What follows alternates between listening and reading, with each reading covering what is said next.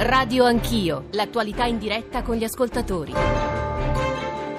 Le 8 e 29, ben ritrovati a Radio Anch'io, al microfono Nicole Ramadori, stiamo parlando di dissesto idrogeologico dopo la piena del torrente Raganello, dopo il, lo sciame sismico che sta continuando in Molise, le scosse recenti in Emilia Romagna, tra l'altro eh, è trascorso un anno dal terremoto eh, di Ischia e siamo a pochi giorni invece dai due anni del terremoto di Amatrice. 7 milioni e mezzo di persone vivono in aree a rischio, dice Lega Ambiente, tra il 2010 e il 2016 le inondazioni hanno provocato la morte di 145 persone e l'evacuazione di 40.000, questi sono dati della CNR. Ci sono stati danni economici del maltempo per 7 miliardi e mezzo di euro e l'ISPRA, l'Istituto Superiore per la Protezione e la Ricerca Ambientale del Ministero dell'Ambiente, nel suo ultimo rapporto ha detto che le zone a rischio aumentano negli anni. Insomma, il nostro territorio è sempre più minacciato da frane, alluvioni e allagamenti. Buongiorno Salvatore Micillo, sottosegretario del Ministero dell'Ambiente dell'ambiente. Buongiorno. Buongiorno a voi, buongiorno. Allora, benvenuto naturalmente. Eh, sulle emergenze, sottosegretario, eh, il nostro paese è molto avanti, no? siamo preparatissimi nell'affrontarle con gli interventi della protezione civile, eh, però eh, sul tema della prevenzione del dissesto idrogeologico possiamo dire che siamo mh, mm, forse un po' indietro, stiamo sempre in emergenza, in sostanza. Lei diceva bene sui dati del, dell'ISPRA eh, c'è circa il 91% del nostro territorio che purtroppo, purtroppo ha carenze strutturali su questo. Eh, la prima cosa che abbiamo fatto arrivando al Ministero è il DL riordino dei Ministeri, ovvero riavere le competenze che erano di testo idrogeologico che erano del Ministero dell'Ambiente ma nella scorsa legislatura erano passate a una struttura di missione. Noi abbiamo detto che abbiamo le competenze per poter affrontare i rischi, i rischi grandiosi purtroppo che anche in quest'estate mi faccia fare un breve applauso alle nostre forze dell'ordine, ai vigili, alla protezione civile, ai vigili del fuoco che realmente stanno facendo di tutto per mettere in sicurezza i nostri territori e purtroppo andare sulle emergenze che anche in quest'estate non ha, eh, non ha messo da parte la nostra bellissima eh, Italia. Uh, passando al dissesto idrogeologico. Però appunto sono sempre emergenze, si, si sì, interviene infatti, dopo. Infatti, infatti è questo che volevo arrivare a, alla procedura che abbiamo messo in atto, perché portando appunto le competenze al Ministero dell'Ambiente possiamo avere un'unica cabina di regia.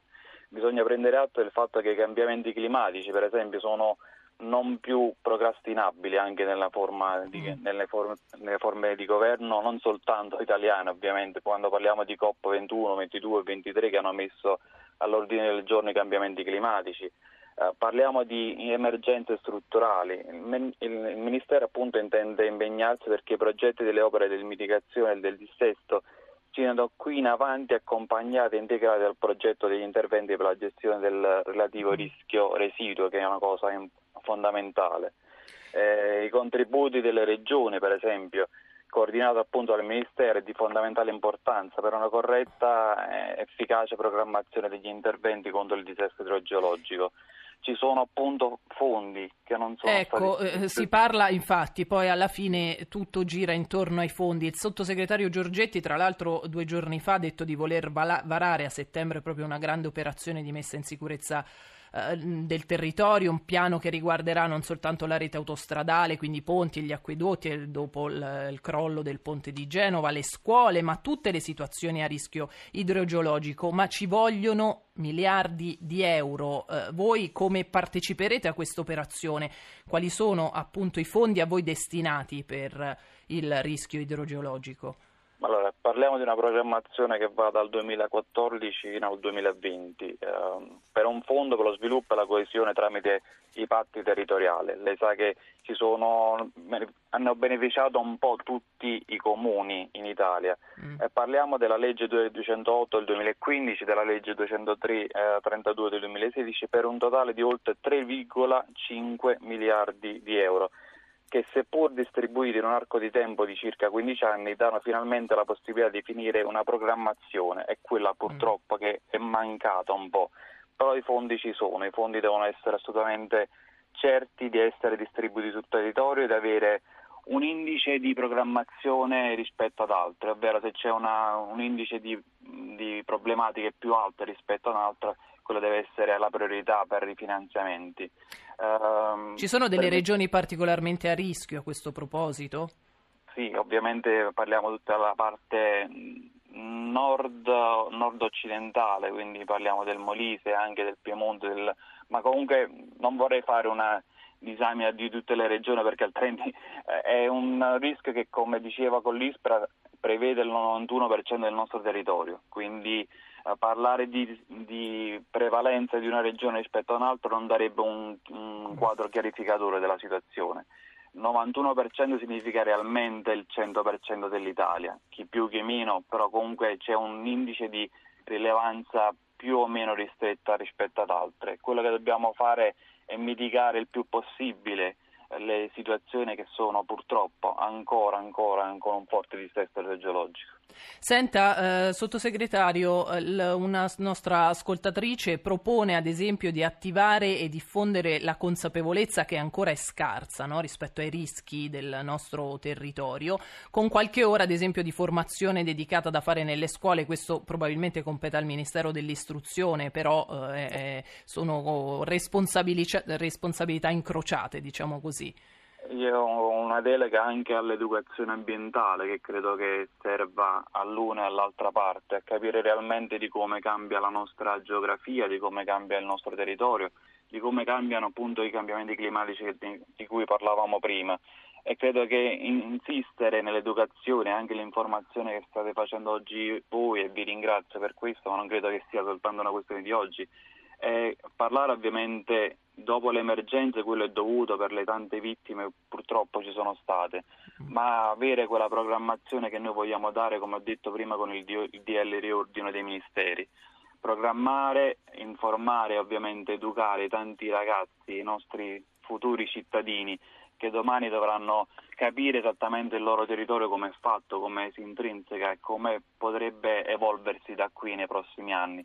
Ovviamente la vostra ascoltatrice ha assolutamente ragione nel dare maggiore informazione su questi dati. Grazie, grazie Salvatore eh, Micillo, sottosegretario del Ministero dell'Ambiente, buon lavoro naturalmente. Noi prima di passare ai nostri prossimi ospiti ascoltiamo dei WhatsApp 335 699 2949. L'imperizia di qualcuno non si può chiudere tutto, altrimenti dovremmo chiudere anche tutte le strade e i sentieri di montagna è la stessa cosa. Una volta messi dei cartelli che indicano l'attrezzatura consigliata dovrebbe bastare, anche perché mi pare di aver capito che questi purtroppo sono morti non perché erano in costume, ma perché sono andati in un posto in un momento in cui non, non era da andare. Ma non c'era un'ordinanza che li avrebbe fermati, a mio modo di vedere.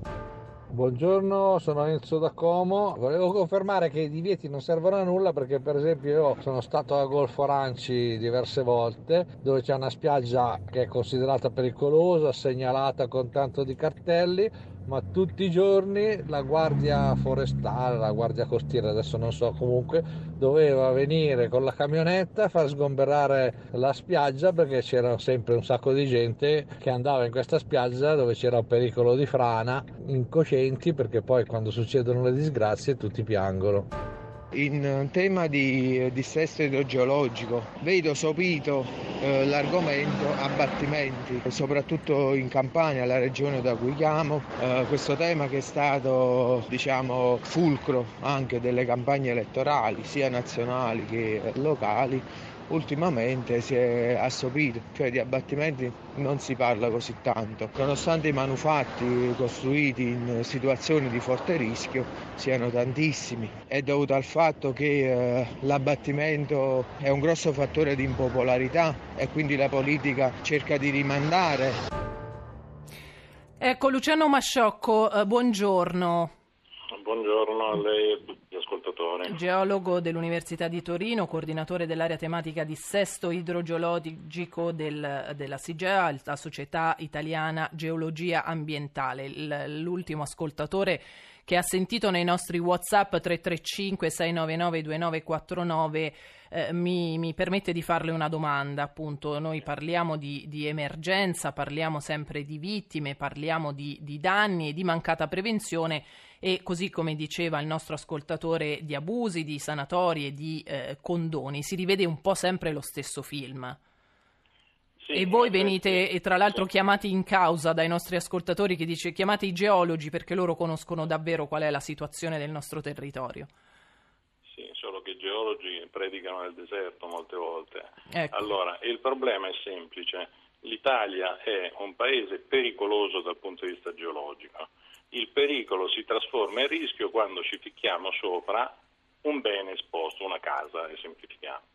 Allora, mentre per alcuni pericoli, tipo il pericolo sismico, non possiamo non costruire in Italia, perché tutta l'Italia è più o meno pericolosa dal punto di vista sismico, nessuno ci obbliga a costruire in zone pericolose per alluvione o frana. Qual è il problema? È che noi ci troviamo eh, dei comuni, dove, quasi tutti i comuni, 8.000 comuni in Italia, dove hanno già costruito in zone pericolose allora, visto che non si possono mandare via le persone, non si possono abbattere le case qui in Italia, si costruiscono delle difese per diminuire la vulnerabilità di questi edifici. Va bene, però finita la vita di questi edifici, per favore, non fate più vivere le persone in zone pericolose. Invece cosa è successo in Italia? Hanno costruito gli argini, hanno costruito delle difese e non solo permettono ancora di vivere in quegli edifici e di vendere quegli edifici a delle persone molte volte ignare che sì, sono in una eh, zona pericolosa, ma addirittura ci sono delle leggi regionali che permettono, tramite appunto queste difese, di costruire nuovi edifici lì. Allora, io mi permetto di dare due suggerimenti. Sì, come, già, come già diceva eh, il dottor Lombroso, il dottor Borrelli. Allora, certe materie, non solo la meteorologia, ma la pianificazione territoriale e la, le carte di pericolosità devono essere a, a livello nazionale, non possono essere demandate a 8.000 comuni dove ognuno eh, fa la carta di pericolosità in tempi diversi, con persone diverse, senza collegamenti. È vero che dall'89 ci sono le autorità di bacino, ma la sintesi dei lavori delle autorità di bacino è proprio quella carta di pericolosità che ha citato il sottosegretario, sì. e risale al 2015. Se l'andate a vedere, quella e tra l'altro noi ancora facciamo riferimento alle statistiche di quella carta. Quella cioè, carta in sostanza è una cartografia geologica? Eh, è una, no, è una cartografia di pericolosità mm. eh, sia di frana sia di alluvione geologica, sì, diciamo che c'entra anche la geologia sicuramente. Il problema qual è? È che è un collage di tutte le cartografie dei singoli comuni e delle singole regioni. Le autorità di bacino avrebbero dovuto eh, omogenizzare quelle cose, se andate a vedere quella carta è un disastro perché dal punto di vista... allora, se andate a vedere la, la Val d'Aosta è rossa, cioè pericolosa rispetto a un Piemonte che è bianchiccio, diciamo, meno pericoloso. Se andate a vedere per alluvione, l'Emilia Romagna giustamente ha messo tutta la pianura blu scuro, cioè molto pericolosa o mediamente pericolosa, perché perché il Po e i suoi effluenti da un certo punto in poi sono pensili, questo sempre per il fatto che abbiamo voluto costruire gli argini per eh, diciamo, abitare o lavorare il territorio circostante, ma il corso d'acqua naturalmente doveva invece alluvionare, quindi queste mm. alluvioni dove le ha messe? Se le ha messe nel proprio letto, quindi abbiamo... Come anche il diffuso fenomeno dei, dei fiumi tombati i fiumi eh. tombati è tremendo. Allora, eh, se pensiamo a Genova, Genova è stata distrutta eh, sì. da questo. Io non so adesso come faranno, si stanno costruendo il, il, lo scolmatore, ma hanno occupato il Bisagno e il Polcevera E quindi eh, avete visto il disastro del ponte, ma quelle case che erano preesistenti al ponte, ma chi le ha fatte costruire dentro il Polcevera? Non solo, se si ricorda eh, cioè il disastro del Ferreggiano sempre sì. lì a Genova, è perché uno di quei torrenti, come anche il, il Bisagno, eh, tombati, cioè praticamente hanno costruito un solettone da un certo punto del torrente fino a mare e quindi Genova è costruita sopra i corsi d'acqua. Questi prima o poi hanno una piena eccezionale, poi anche questa storia di eccezionale ma... e del cambiamento climatico, per favore. Ecco, ci arriviamo, eh, professore, ma volevo appunto Prego. tornare il fatto che eh, anche il sottosegretario ehm, eh, ci abbia detto che il 91% dei comuni è a rischio, che quindi aumenta di anno in anno il dissesto idrogeologico del nostro territorio, è dovuto al fatto che c'è una sbagliata urbanizzazione, quindi ci sono dei piani urbanistici sbagliati, ma, ma... non che cambi il territorio.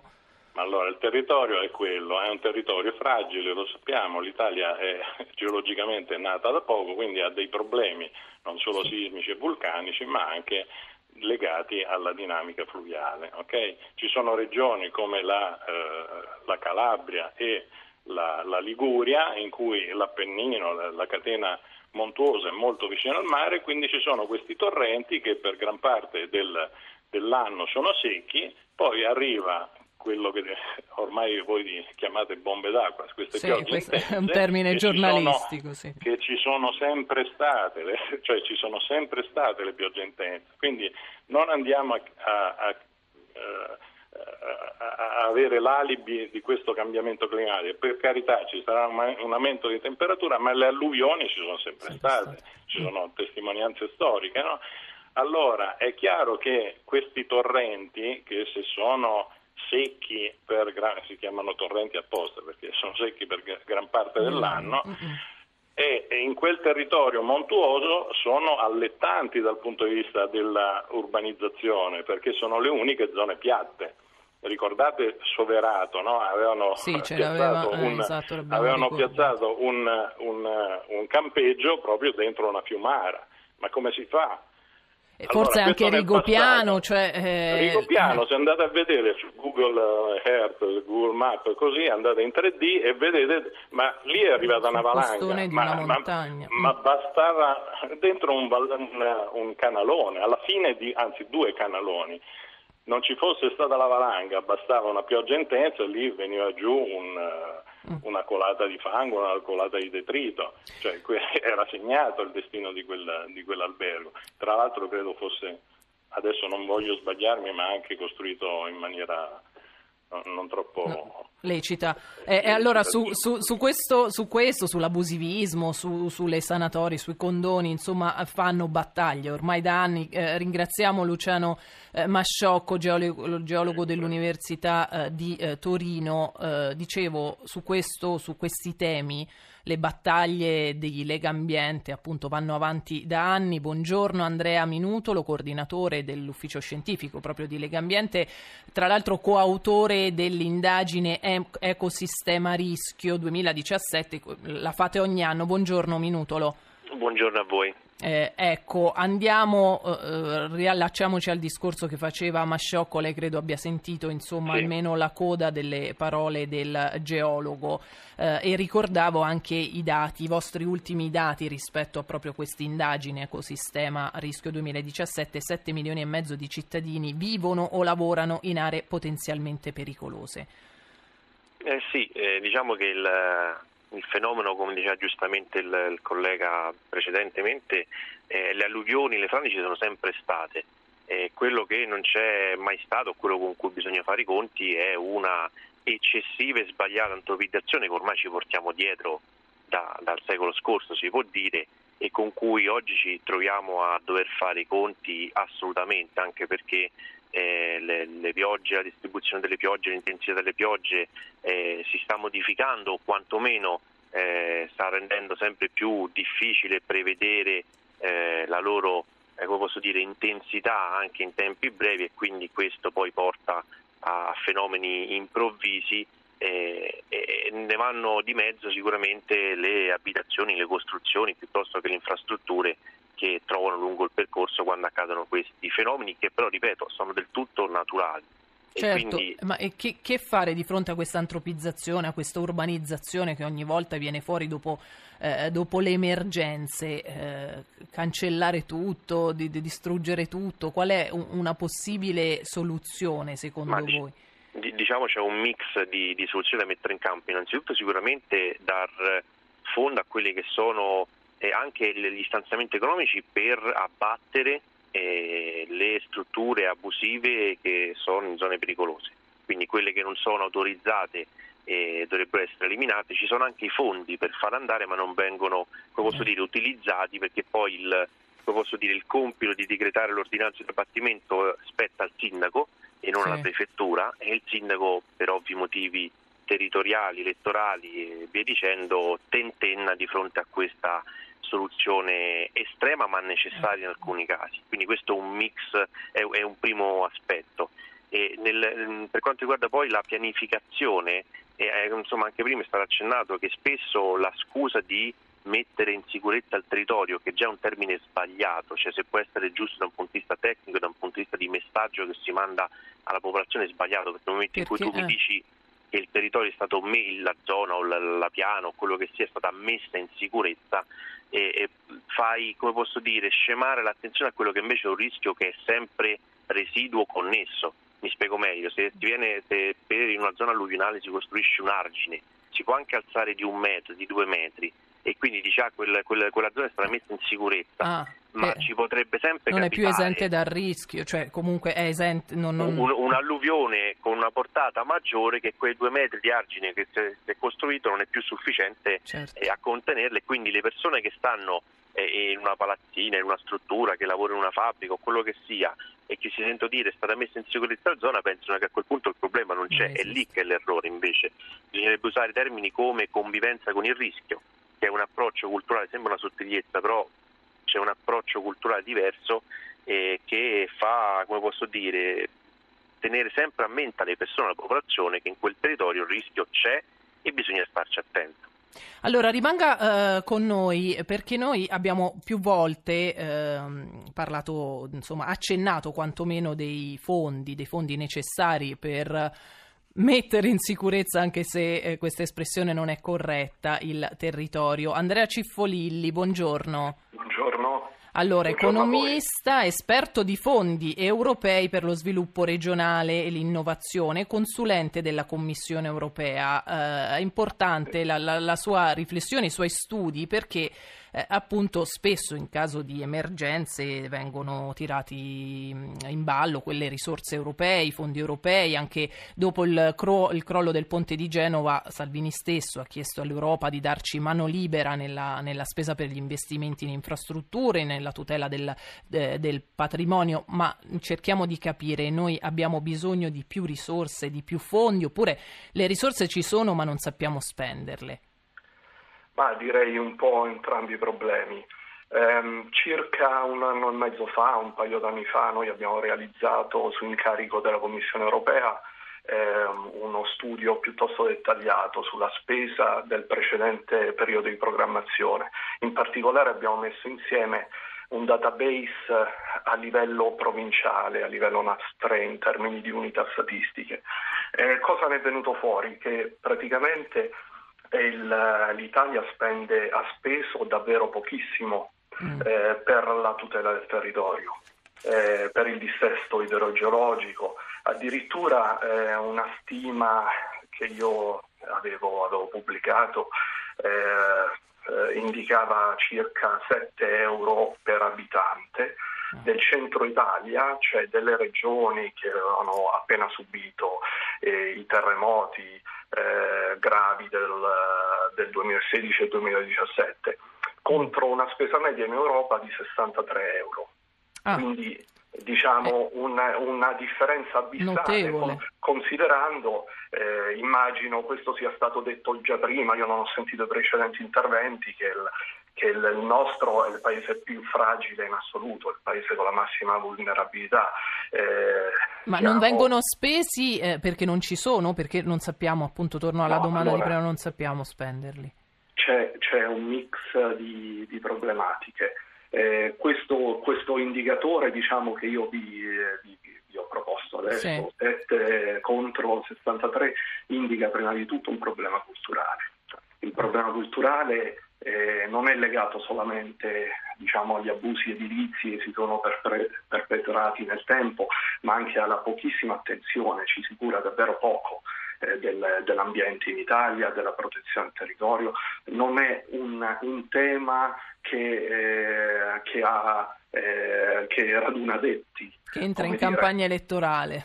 Sì, ehm, certamente la prevenzione e la, la manutenzione eh, sono attività invisibili da un punto di vista politico, nel senso che eh, chi investe non ha eh, un, eh, un, riscontro diciamo, in termini di voti e di consenso, quindi si tende a posticipare, a fare delle, eh, dei proclami, delle sparate, ma poi eh, al, al, momento necessario si tende ad investire davvero poco. A ciò in Italia poi si aggiunge anche l'instabilità, la poca continuità del, ehm, delle, delle, giunte, dei, del, degli esecutivi eh, e inoltre anche, mi pare lo dicesse il, eh, nel, al termine dell'intervento il, il, geologo che ha parlato in precedenza, eh, c'è una grandissima frammentazione. Ah. C'è una frammentazione delle competenze, che, anche eh, proprio si, della conoscenza del sì, nostro territorio. Che si trasforma in confusione. Eh, a questo riguardo ecco, eh, probabilmente eh, una riforma delle competenze sarebbe essenziale eh, e ciò è collegata anche alla riforma del titolo quinto della Costituzione che in questo momento per accontentare tutti distribuisce eh, i poteri diciamo, in modo, in modo, piuttosto disordinato sul territorio italiano. Ciffolilli, quanto conta, eh, perché viene spesso tirato in ballo, eh, la burocrazia, le procedure, appunto le, le, le, la burocrazia macchinosa sì. anche eh, in questi fondi? Sì, allora, eh, qui passiamo all'altro, un, altro, un altro ordine di, problema, di problemi che è il, il problema amministrativo. Eh, oltre a questa frammentazione, diciamo, il Ministero dell'Ambiente per esempio stanzia le risorse, ma poi è competenza delle regioni e delle autorità di bacino decidere come utilizzarle, su, su quali eh, problemi spenderle e la priorità di, di, degli interventi da realizzare, c'è un problema evidentemente di capacità. Eh, di capacità amministrativa intesa come lentezza di spesa eh, difficoltà a individuare progetti concreti, difficoltà ad individuare un ordine di priorità di questi problemi. Eh, da questo punto di vista noi, io, a mio parere abbiamo bisogno di una scuola che formi dei manager pubblici sul modello tedesco, perché altrimenti è difficile uscirne. Eh, a tutto ciò si aggiunge eh, diciamo, la, il problema della burocrazia, degli adempimenti, però ehm, spesso questo problema viene utilizzato come scusa per non fare o per non aver fatto, eh, perché se confrontiamo il nostro paese per esempio con la Germania o con eh, i, gli Stati membri del nord Europa, eh, loro eh, devono affrontare stessi, le stesse problematiche burocratiche, per, per esempio sì. nella spesa dei, dei fondi europei, però non sono soggetti alle stesse lentezze. Quindi evidentemente c'è un problema che trascende eh, la complessità burocratica. Ora, la, la, la, nuova generazione di fondi europei, eh, post 2020, dal 2021 al 2027, eh, sta tentando di, eh, comunque di porre un rimedio a questi, a questi problemi con una grande opera di semplificazione con la mm. possibilità di ehm, eh, diciamo, spostare risorse all'interno di un programma operativo senza eh, l'approvazione preventiva della, della Commissione, quindi sta cercando comunque di venire incontro alle necessità perché eh, effettivamente il carico burocratico è, è elevato, è però elevato diciamo è una, non è, è, un, è, una scusa più che una giustificazione. Grazie, grazie Ande, Andrea Ciffolilli, eh, economista, esperto di fondi europei, grazie anche ad Andrea Minutolo, grazie a eh, Luciano Masciocco, grazie a tutti i nostri uh, ospiti, solo chiacchiere e poi ci scrivono i nostri ascoltatori non cambia nulla, noi abbiamo soltanto semplicemente cercato di fare un po' il punto della la situazione eh, per spiegare che anche la cultura della prevenzione è importante. Grazie ad Alberto Agnello, ad Amarra, Maria Grazia Santo, Elena Zabeo in redazione, Mauro Convertito in regia, Alessio Caranzetti, Augusto Sabatini, Stefano Siani e Fernando Conti invece in console per la radiovisione. Noi ci risentiamo domani intorno alle 7.30. Buona giornata e buon ascolto.